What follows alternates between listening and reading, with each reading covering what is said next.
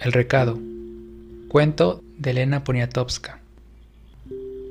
Vine, Martín, y no estás.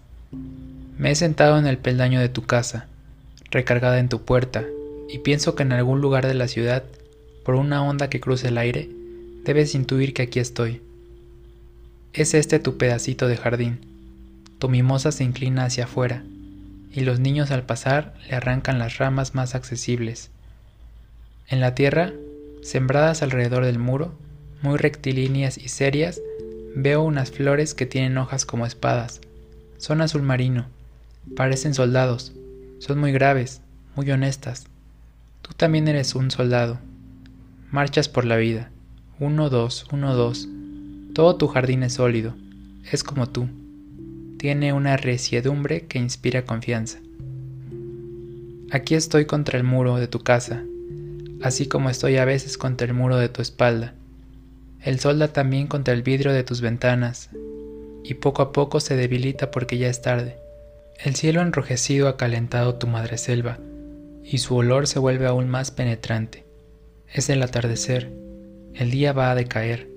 Tu vecina pasa, no sé si me habrá visto. Va a regar su pedazo de jardín. Recuerdo que ella te trae una sopa cuando estás enfermo y que su hija te pone inyecciones. Pienso en ti muy despacio, como si te dibujara dentro de mí y te quedaras allí grabado.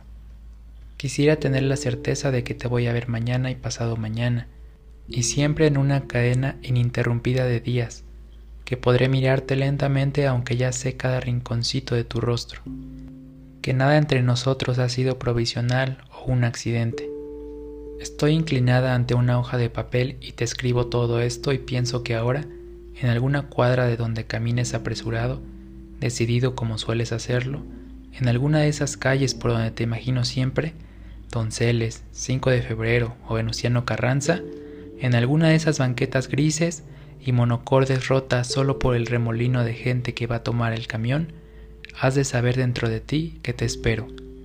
Vine nada más a decirte que te quiero, y como no estás te lo escribo, ya que casi no puedo escribir porque ya se fue el sol y no sé bien a bien lo que te pongo. Afuera pasan los niños, corriendo, y una señora con una olla advierte irritada, no me sacudas la mano porque voy a tirar la leche. Y dejo este lápiz, Martín, y dejo la hoja rayada y dejo que mis brazos cuelguen inútilmente a lo largo de mi cuerpo y te espero. Pienso que te hubiera querido abrazar, a veces quisiera ser más vieja porque la juventud lleva en sí la imperiosa, la implacable necesidad de relacionarlo todo con el amor.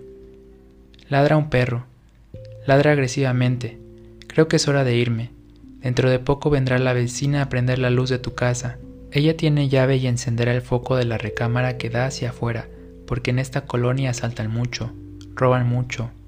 A los pobres les roban mucho, los pobres se roban entre sí. ¿Sabes? Desde mi infancia me he sentado así a esperar. Siempre fui dócil, porque te esperaba.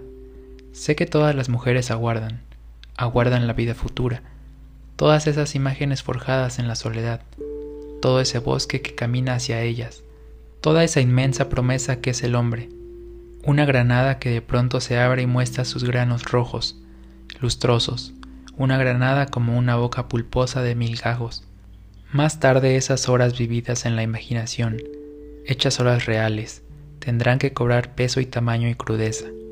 Todos estamos, oh mi amor, tan llenos de retratos interiores, tan llenos de paisajes no vividos. Ha caído la noche y ya casi no veo lo que estoy borroneando en la hoja rayada. Ya no percibo las letras. Allí donde no le entiendas, en los espacios blancos, en los huecos, pon te quiero. No sé si voy a echar esta hoja debajo de la puerta. No sé. Me has dado un tal respeto de ti mismo. Quizá ahora que me vaya, solo pase a pedirle a la vecina que te dé el recado, que te diga que vine.